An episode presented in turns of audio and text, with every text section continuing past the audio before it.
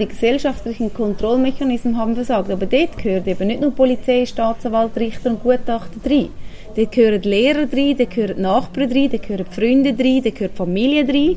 Das, wir sind eine, ganze Gesellschaft. Ganz am Ende stehen wir. Hallo zusammen. Ich bin Neva und das ist die fünfte Folge von «Vergiss mein nicht», meinem Podcast über Femizid in der Schweiz. In der letzten Folge haben wir viel aus der Sicht von Betroffenen und Opfern gehört. Auch Kritik. Das ist mega wichtig, aber es ist auch genauso wichtig, Perspektiven mal zu wechseln. Der grösste Player, wenn es um Prävention von Femizid geht, ist nämlich die Staatsgewalt.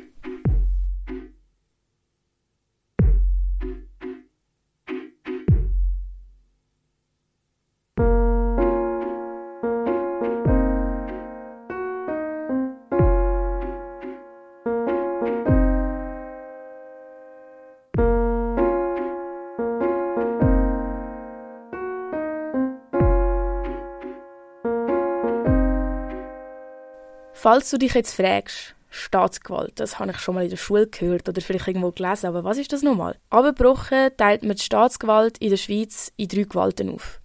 Die erste ist die Legislative. Sie umfasst die, die das Gesetz beschließen. In der Schweiz ist das Parlament. Die zweite Gewalt ist die Exekutive, also die, die das Gesetz dann ausführen. Sie umfasst in der Schweiz zum einen den Bundesrat und zum anderen die dazugehörige Verwaltung. Aber auch die Kantonsregierungen und die Polizei. Die letzte Gewalt ist die Judikative. Und wie ihr euch vielleicht schon denken könnt, sind das die Gerichte und Richter, die das Gesetz durchsetzen. Weil das drei grosse und wichtige Bereiche der Staatsgewalt sind, habe ich mich entschieden, sie auch in diesem Podcast aufzuteilen. Darum geht es heute um die Polizei, Gericht und Richterinnen und erst in der nächsten Folge um den Bund und das Parlament.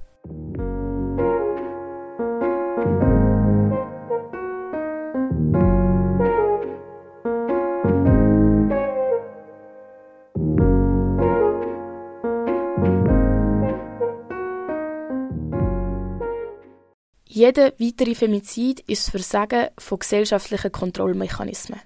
Bei der Polizei, bei GutachterInnen und in der Justiz. Das schreiben die JournalistInnen vom Projekt Stopp Femizid auf ihrer Webseite.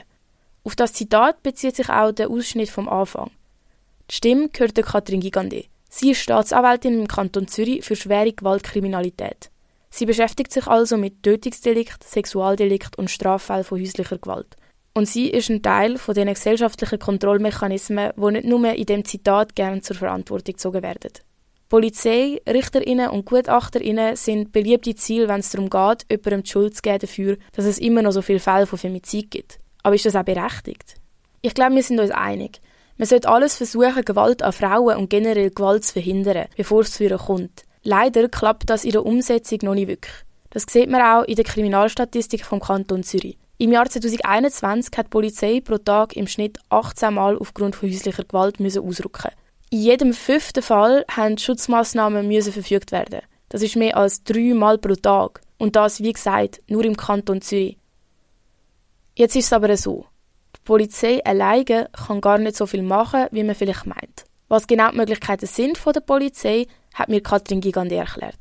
Also, wenn es eine Strafanzeige gibt, ja und die Person, das Opfer, Aussagen macht bei der Polizei, dann ist die Polizei verpflichtet, das weiterzuleiten an die Staatsanwaltschaft. Es ist nicht an der Polizei zu entscheiden, mache ich nichts oder mache ich etwas. Was die Polizei kann machen, ist, sie können selber ein Kontakt- und ein Reha-Verbot, das sind die Gewaltschutz, vom Gewaltschutzgesetz, können sie einen Beschuldigten für 14 Tage ähm, von die Heimweg schicken oder sagen, ähm, eine Rayon darf nicht näher kommen oder sie können sagen, du darfst mit dieser Person keinen Kontakt aufnehmen. Und das können sie machen, unabhängig von uns. Und sie, wenn sie den Beschuldigten festnehmen, dann muss er innerhalb von 48 Stunden bei der Staatsanwaltschaft landen. Sonst ist es eine Freiheitsberaubung. Sie hat mir dann auch erzählt, was passiert, sobald eine Anzeige bei der Staatsanwaltschaft landet. Also der Staatsanwalt entscheidet, was machst du mit dem Fall. Es ist dein Entscheid. Allerdings kannst du, also eine Einstellung vom Verfahren kannst du nur mit der Einwilligung vom leitenden Staatsanwalt machen. Also du kannst nicht selber sagen, das interessiert mich nicht oder das ist mir zu wenig. Du schreibst es zwar, aber dann kommst du mit grosser Wahrscheinlichkeit keine Genehmigung über. Das ist so das Vier-Augen-Prinzip, das wir haben, wo dann der Leitende kann sagen, nein. Also das wird nicht einfach eingestellt. Aber sonst entscheidest du natürlich selber, du entscheidest, was mache ich jetzt? Befrage ich noch Leute? Wen befrage ich? Hole ich mir Beweis? Versuche ich Videobeweis zu haben? Oder Telefonüberwachungen? Das entscheidest alles, das entscheidet der Staatsanwalt. Und dann am Ende entscheidest du auch, wie, wie beende ich das Verfahren. Also du kannst es einstellen, du kannst es sistieren, wenn du sagst, im Moment können wir noch nicht entscheiden, aber vielleicht in einem halben Jahr. Du kannst einen Strafbefehl geben, das ist etwas, das ein bisschen tiefere Strafen zulässt und wenn du merkst, ich muss eine höhere Strafe beantragen, dann gehst du in eine Nachlage vor Gericht. Wenn jetzt aber das Opfer gar nicht erst eine Anzeige oder eine Aussage machen will, dann wird es schwierig. Wenn jetzt aber ein Opfer auf den Polizeiposten geht und sagt, mir ist etwas passiert, aber ich will keine Aussagen machen oder ich habe Angst, Aussagen zu machen, dann ist es natürlich etwas anderes, weil dann haben wir keinen Tatverdacht. Ohne dass das Opfer etwas sagt, konkret, dann kann die Polizei nichts machen. Das sind dann die Fälle, wo man vielleicht von außen das Gefühl hat, die Polizei oder die Staatsanwaltschaft schaut nicht richtig hin. Aber leider ist es kein kleiner Teil, der sich nicht getraut, Anzeige zu machen. So gibt es Anhaltspunkte für eine sehr grosse Dunkelziffer. Laut der Opferhilfsstatistik haben im Jahr 2021 44.633 Opfer oder Angehörige Kontakt mit einer Opferhilfberatungsstelle aufgenommen. Straftaten im häuslichen Bereich sind laut der Kriminalstatistik im gleichen Jahr aber nur 19.341 registriert worden. Das ist gerade einmal die Hälfte. Wenn du die letzte Folge gelost hast, dann bist du jetzt vielleicht auch gar nicht so überrascht. Häusliche Gewalt kommt nämlich fast nie alleine, sondern immer zusammen, oder eben fast immer zusammen, mit psychischer Gewalt, in Form von Drohungen, Stalking, Beschimpfungen und Demütigungen. Das ist auch genau das, was Loredana aus der zweiten Folge erlebt hat. Und wenn du dir jetzt vorstellst, dass dir mit deinem Leben oder dem Leben von deinen Kindern oder deiner Familie droht wird, dann wirst du dich sehr wahrscheinlich auch nicht getrauen, Anzeige zu machen, oder? Darum kann man nicht einfach so pauschal sagen, die Polizei oder die Staatsanwaltschaft macht gar nichts. Sondern vielleicht eher, sie können manchmal auch einfach nichts machen, weil ihnen gesetzlich die Hände gebunden sind. Das hat auch die Frau Gigande nochmal betont. Es gibt für mich keinen Fall, wo ich nichts machen kann, außer dem Fall, wo das Opfer nicht redet. Und wenn das Opfer aber Aussagen macht, dann ist es schon so, dann sind wir aber schon im Strafverfahren drin. Dann haben wir nicht nichts gemacht, sondern dann haben wir ein Strafverfahren eröffnet.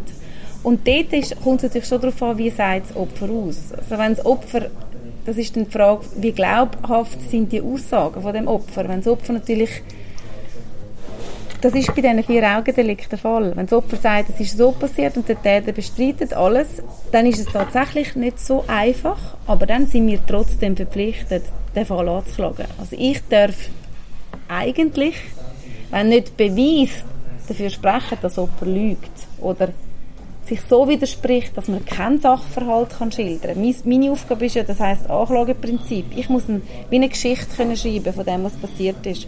Und wenn das Opfer so schlechte Aussagen macht, dass ich nicht anbringe, einigermaßen zu sagen, dann und dann ist das und das mit dem und dem passiert, dann redet man mit dem Opfer und sagt, es ist, die Ausgangslage ist so schlecht, ich kann das anklagen, aber mit grosser Wahrscheinlichkeit gibt es einen Freispruch. Dass jemand nach einer Anzeige gar nie verhaftet wird von der Polizei, ist also sehr selten und wirklich ein Spezialfall.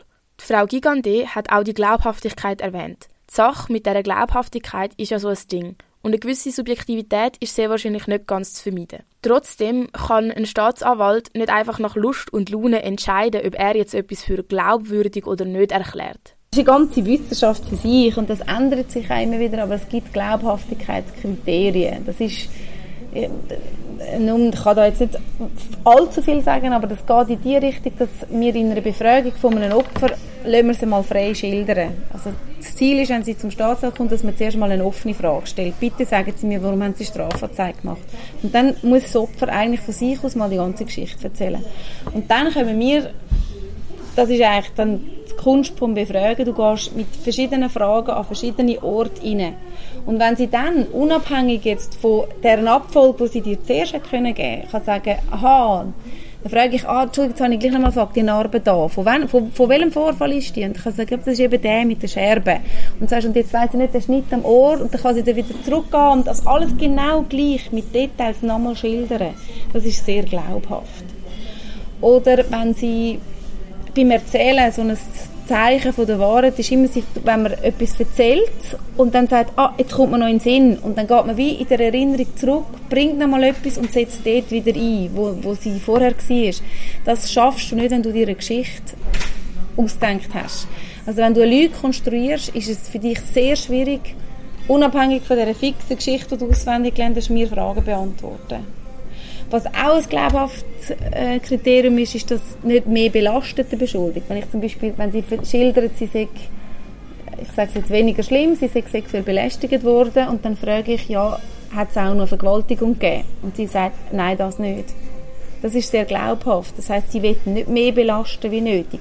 Leider gibt es halt auch immer wieder Fälle von Frauen, die nicht die Wahrheit erzählen. Und es gibt auch viele falsche Anschuldigungen. Gerade innerhalb von Scheidungen tendieren dann doch auch Frauen genau zu dem Mittel, wie sie wissen, wie sensibel jetzt die Gesellschaft ist auf das Thema.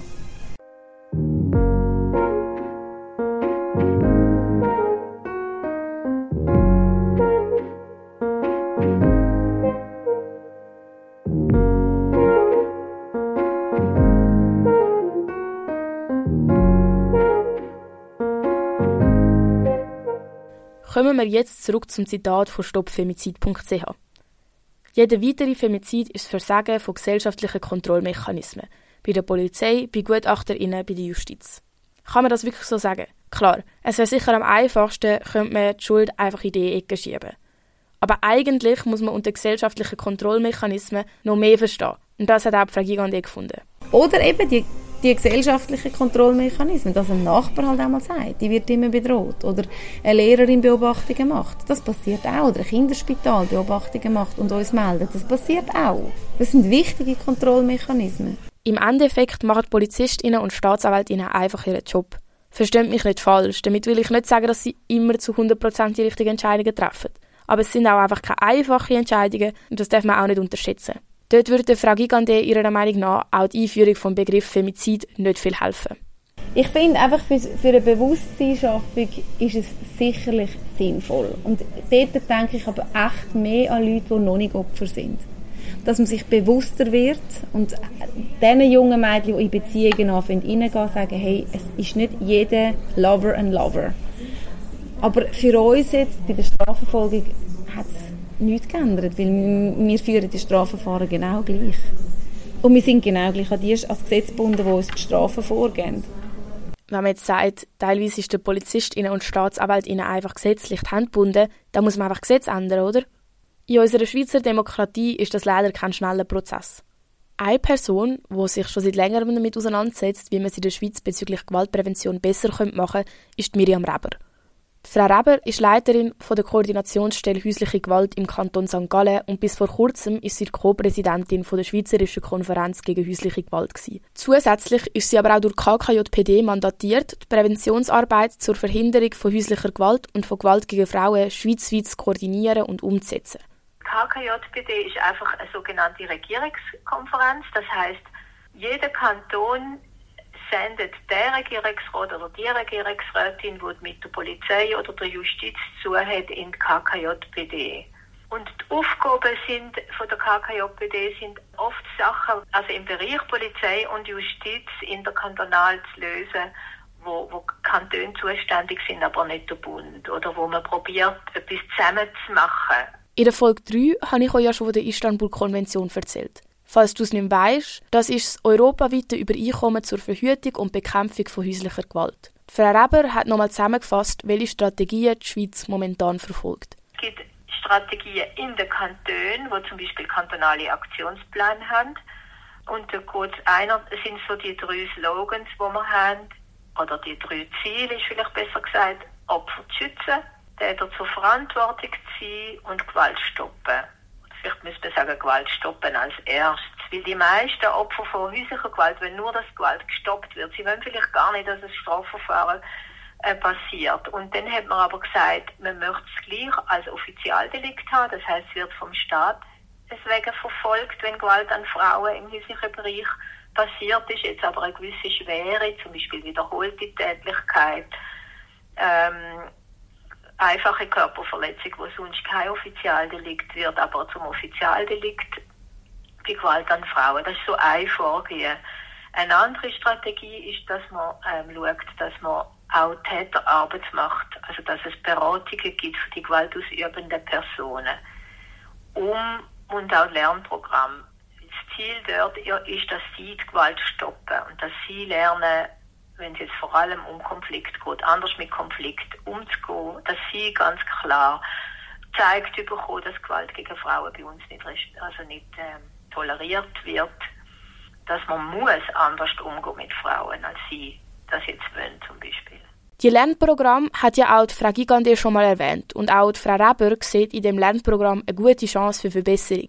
Ob sie ein Femizid können verhindern können, ist sie aber nicht sicher. Gibt auch Lernprogramme in anderen Ländern. Ich denke schon, es ist ja auch noch spannend, dass ähm, es manchmal schwierig ist, jemanden in ein Lernprogramm zu motivieren, wenn die Person dann aber zum Beispiel heißt dann halt, hat es auch schon ist auch schon passiert, dass jemand gesagt hat, sie muss mindestens dreimal gehen und dann ist sie aber geblieben, weil, weil der, äh, der gemerkt hat, dass es, dass es ihm auch gut tut, dass es ihm etwas bringt, oder? Es gibt Menschen, die möglich möchten ihr Verhalten verändern. Da sind wir jetzt noch nicht ganz beim Femizid, sondern eher bei der häuslichen Gewalt vorher. Ob man wirklich ein Femizid kann mit einem Lernprogramm verhindern. Jemand, der so ähm, bei einer Trennung, sagen wir so, im Tunnelblick ist, dass er sagt, meine Frau darf nicht mehr weiterleben, ohne, wenn sie ohne mich will leben, darf sie auch nicht weiterleben. Das ist ja dann oft der Hintergrund bei häuslicher Gewalt, bei einem Femizid. Das ist sicher jetzt schwierig, allein durch ein Lernprogramm zu verhindern. In Zürich gibt es zum Beispiel ein Männerbüro mit BeraterInnen aus verschiedensten Sprachregionen. So wird der Zugang zu so einem Lernprogramm auch Männern mit Migrationshintergrund ermöglicht. Außerdem kann man sich auch freiwillig anmelden und muss nicht zwingend eine Verordnung vom Gericht haben. Das ist mittlerweile in einigen Kantonen möglich, leider aber nicht in allen. In der Schweiz gibt es auch schon elektronische Fußfessel, wo zum Beispiel in Fällen von Stalking beantragt werden kann. Seit 2020 gibt es da eine gesetzliche Grundlage, dass bei, bei zum Beispiel Stalking ähm, kann man ein Gesuch machen ans Gericht, ähm, dann zum Beispiel zum Annäherungs- oder Kontaktverbot zu bewirken. Und im Prinzip, wenn, wenn das Gericht kann man auch beantragen, dass das mit elektronischen so Fußfesseln überwacht wird. Angewendet wird das vor allem im Strafrecht als Teil von Ersatzmaßnahmen.